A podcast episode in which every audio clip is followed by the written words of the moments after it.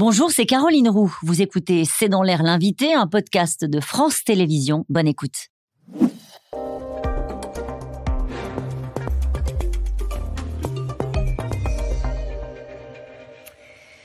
Bonsoir à toutes et à tous, bienvenue dans C'est dans l'air l'invité. Je reçois aujourd'hui Franck Louvrier. Bonsoir. Merci d'avoir accepté cette invitation. Vous êtes maire LR euh, de la Baule, vous avez fait vos armes aux côtés de Nicolas Sarkozy.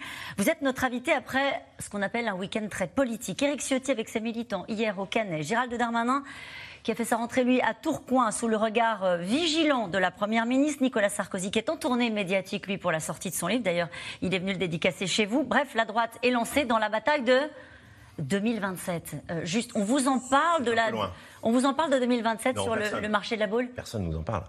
La réalité, c'est que c'est vraiment une ambiance euh, médiatico-politique. Mais on sait très bien que Aujourd'hui, les Français, ce qu'ils veulent, c'est des réponses sur la sécurité, qui veulent des réponses sur l'inflation, qui veulent des réponses sur euh, euh, l'atmosphère internationale et quelles réponses on y apporte, etc., etc. Mais pas du tout euh, sur les présidentielles. Gérald Darmanin, il a parlé du fond aussi. Hein. Il dit il faut qu'on s'adresse à l'électorat populaire. C'était le message qu'il a porté. Il a raison, c'est ça l'une des priorités. C'est ça que veut entendre le peuple de droite. Gérald Darmanin, il a un bon positionnement, qui est intéressant en tout cas. Il y en a d'autres hein, qui sont dans l'expectative et qui attendent aussi leur apparition. Mais, mais il a un positionnement intéressant. D'abord parce que euh, il, est, il, est, originaire d'une plutôt d'un milieu modeste. Deux, il parle à ces gens, vous savez, aux, petits personnages gris, comme on dit, euh, petits hommes gris. Hein, c'est un peu l'expression de l'été, euh, ceux qui décident mais qu'on ne voit pas. Et puis il, parle, voilà. Et puis il parle aussi, bien sûr, autant à l'électorat macroniste qu'à l'électorat des républicains. Mhm.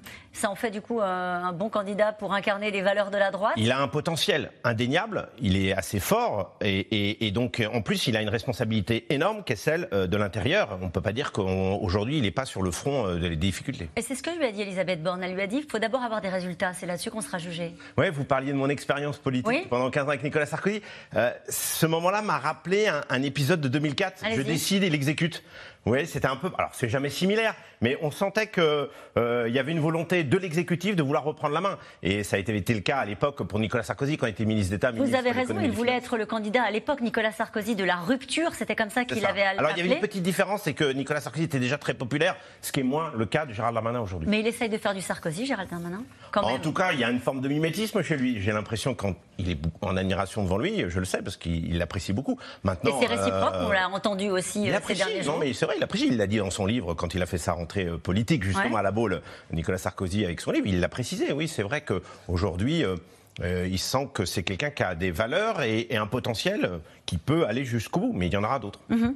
selon Nicolas Sarkozy, qui s'exprimait dans le journal Le Parisien ce week-end, il faut trouver un leader qui soit capable de rassembler tout le monde, les amis de M. Zemmour, les amis de M. Macron, les amis de M. Ciotti. Ça fait un arc assez large quand même de Zemmour à Ciotti. C'est ça aujourd'hui on, on, est, on est, je dirais, à un moment stratégique pour la droite et le centre.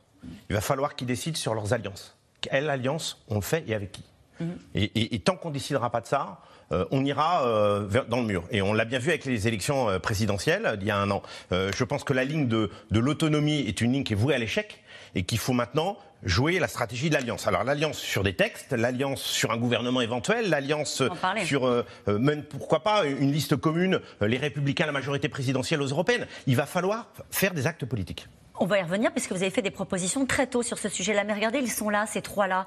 Vauquier, Le Maire, Darmanin. Ça se joue entre ces trois-là, justement l'avenir de cette droite Alors d'abord, ça c'est la conséquence de la réforme de 2008. Euh, c'est le fait qu'en fin de compte, euh, le président de la République ne puisse représenter une troisième fois. On est déjà dans l'après-Macron. Donc du même coup, c'est la première fois qu'en fin de compte, on teste ça. C'est Emmanuel Macron qui est dans cette situation-là pour la première fois depuis 2008, où il s'est représenté une, deuxième fois et qu'il n'en aura pas une troisième. Donc immédiatement à sa réélection, la compétition a commencé. Il y, il y avait ces trois-là, il y en aura d'autres. Édouard Philippe, qui n'est pas sur la photo, mais qui évidemment euh, a, des ambitions, et peut-être d'autres. David Lisnard. Vous étiez où, vous, ce week-end? Vous étiez à Tourcoing Vous étiez au Cannes avec les euh, J'étais à la Baule, en fin de compte, parce que d'abord, j'étais auprès de, des Baulois et des Baulois, puis j'avais un, festival très important, qui c'est le Festival du Pardon, qui est un festival culturel et culturel, breton, et il fallait que j'y sois. En vérité Et en vérité, je n'avais pas tellement envie d'y être, ni à Nice, ni autre part. Je voulais prendre un peu de recul, comme on a envie de temps en temps. Et puis, je veux dire, tant qu'on n'aura pas fait le choix euh, des alliances et avec qui on veut s'allier, je pense que j'aurais du mal à aller dans des grands C'est vrai qu'en mars dernier, dans le JDD, vous disiez soit nous acceptons de conclure un contrat de gouvernement dans la transparence vis-à-vis de nos électeurs, soit Emmanuel Macron sera condamné à l'immobilisme. Là, on est à la veille d'un sujet majeur qui est un sujet sur l'immigration. Euh, vous dites qu'il faut des alliances. Comment ça peut se concrétiser bah. Emmanuel Macron, reçoit les responsables euh, des autres partis politiques mercredi. Comment ça peut se, se Un rendez-vous, par exemple, le texte sur l'immigration. Il faut qu'on s'entende pour le faire et peut-être même s'entendre sur un référendum. Moi, j'ai toujours milité pour un référendum sur ce sujet. J'ai l'impression que le président de la République, depuis son interview dans Le Point, euh, n'exclut pas hein, le référendum. Même sur ce thème-là, on le sent euh, en, en, tout cas y réfléchir. Il verra sans doute avec les formations politiques. Mais il faut que sur certains textes, on soit d'accord et même qu'on aille même plus loin sur des actes politiques plus forts. Je parlais tout à l'heure de pourquoi pas une liste commune aux européennes. Je veux dire, on a, on a les mêmes enjeux au niveau européen, on a les mêmes enjeux en termes de stratégie internationale, on a les mêmes enjeux en termes d'intelligence artificielle, on a les mêmes. Mais entendons-nous. D'abord, il va bien falloir préparer. Franck Louvrier, c'est important pour les gens qui nous regardent. Vous nous dites aujourd'hui, il faut aller vers une liste la République, euh, majorité présidentielle, majorité présidentielle mais, vous savez, et, LR. quand on connaît bien son histoire politique, il y a eu des listes RPR, UDF, même avec une femme qui était Simone Veil, qui a dirigé la liste. Je veux dire, à un moment donné, il faut jouer la stratégie. Et on le sait très bien, si on joue l'immobilisme, ça sera le Rassemblement national qui sera au pouvoir dans quelques années. Donc c'est à nous de jouer la tactique et bien évidemment aussi euh, des thèmes communs sur lesquels on peut se battre. C'est pas du tout ce que dit Éric Ciotti. On va le réécouter d'ailleurs. Vous parliez de référendum, on l'écoute. Il était ce week-end euh, dans les Alpes-Maritimes. Consulter là aussi les Français sur l'immigration en soumettant au référendum notre projet de loi de réforme constitutionnelle, parce qu'autrement, rien ne sera possible. Nous serons toujours dans les slogans, dans les discours, et au résultat, l'impuissance, l'inaction et une immigration qui remet en cause nos modes de vie, notre culture, notre histoire, notre identité, notre principe de laïcité républicaine. C'est lui le patron des LR. Et il veut un référendum. Euh, il veut pas de la main tendue, visiblement, euh, du président de la République, pour l'instant sur certains sujets. Enfin, on l'a vu sur les retraites, c'était assez compliqué. Il y a eu oui, mais quand les LR ont voté, le texte. La partie sénatoriale des LR a voté le texte sur les retraites. Donc, faut, faut pas se regarder euh, en chien de faïence. On voit bien que quand on veut faire avancer les choses, on y arrive et on le fait avec le gouvernement. Et la réforme des retraites, elle a été faite en partie mhm. grâce au vote sénatorial des LR. Donc, tout ça, c'est parfois un peu des jeux d'ombre euh, et, et, des positionnements qui sont inutiles. Bon, là, c'est normal. Il défend sa famille. Il est à la tête de sa famille. Mais à un moment donné, il va avoir le président de la République public en face de lui dans quelques jours. Et il va bien falloir qu'il sorte avec euh, des stratégies et des orientations semblables. C'est très clair. Il lui dit c'est à prendre ou à laisser, c'est un référendum. vous savez, c'est le début de la négociation. Je pense que le président de la République n'a pas exclu non plus le référendum. Donc on verra ce qu'il en sera. Mais il faut qu'on arrive à travailler ensemble. Et c'est maintenant que ça se prépare les, les, prochaines élections présidentielles. Justement, la majorité de demain, c'est celle qui arrivera à, à, travailler ensemble dans les années, dans les mois et les années à venir. Vous lui avez dit, Eric Ciotti, que vous défendiez l'idée d'une liste commune avec la majorité présidentielle pour les Européennes Non, je lui ai pas dit parce que d'abord, j'ai pas eu de débat avec lui sur ce sujet, mais je pense que le débat n'est pas interdit dans notre famille politique et qu'on a le temps d'y réfléchir, on a le temps d'échanger. Alors, je comprends que chacun veut euh, être sur euh, son compte à soi, mais quand on voit le résultat des élections présidentielles, quand on voit ce qu'on nous prédit sur les élections européennes, je pense qu'on a intérêt à être encore plus audible et, et d'une façon ou d'une autre à créer cette majorité qui sera peut-être une majorité de gouvernement dans quelques années. Il a besoin de vous, Emmanuel Macron mais bien sûr, on a d'abord un, on a besoin du président de la République et le, président de la République a besoin de nous. on le voit bien parce que dans les textes, quand vous êtes en majorité relative, vous ne pouvez pas réussir à faire passer les textes que vous souhaitez. Donc il veut faire des majorités de circonstances, qu'il explique dans le point, mais il faut qu'à un moment ou un autre aussi, il travaille pour demain. Alors il y sera plus lui, mais je ne pense pas qu'il veut donner les clés à Marine Le Pen.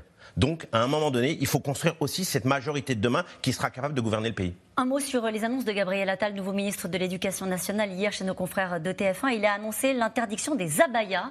Euh, déjà, est-ce que c'est une réalité dans les établissements de la Baule? Non, pas de chez moi, et heureusement, mais en tout cas, je sais que c'est une réalité dans certains établissements, et notamment pas très loin, à Nantes par exemple, et, et qu'il faut euh, bien sûr euh, appliquer la séparation de l'Église et de l'État. le culte, il est à respecter. La laïcité, c'est pas la négation des cultes, c'est juste le respect des cultes. Et le respect de la laïcité, c'est de respecter tout le monde. Donc, dans une école, il n'y a pas de signe ostentatoire. Jean-Luc Mélenchon a tweeté cet après-midi, il a dit tristesse de voir la rentrée scolaire politiquement polarisée par une nouvelle absurde guerre de religion entièrement artificielle à propos d'un habit féminin. La baya, c'est un habit féminin. Il y a peut-être très longtemps qu'il n'est pas allé dans une école, euh, Jean-Luc Mélenchon, mais en tout cas, quand on voit ce qui se passe dans certains quartiers, on le voit bien que derrière ça, il y a une volonté de vouloir faire du militantisme. Donc on ne peut pas accepter ça dans les écoles de la République française. Merci beaucoup, Franck Louberrier, d'avoir été euh, mon invité pour cette première de C'est dans l'air l'invité. Dans un instant, nous retrouvons les experts de C'est dans l'air et on va poursuivre euh, cette discussion sur la rentrée politique avec ce titre Darmanin Attal. Chacun cherche sa droite. À tout de suite. Merci d'avoir écouté C'est dans l'air. Comme vous le savez, vous pouvez désormais écouter l'intégrale, mais aussi l'invité ou vos questions à nos experts. Tous ces podcasts sont disponibles gratuitement sur toutes les plateformes de streaming audio. Et pour le replay vidéo, c'est sur France.tv, bien évidemment. À bientôt.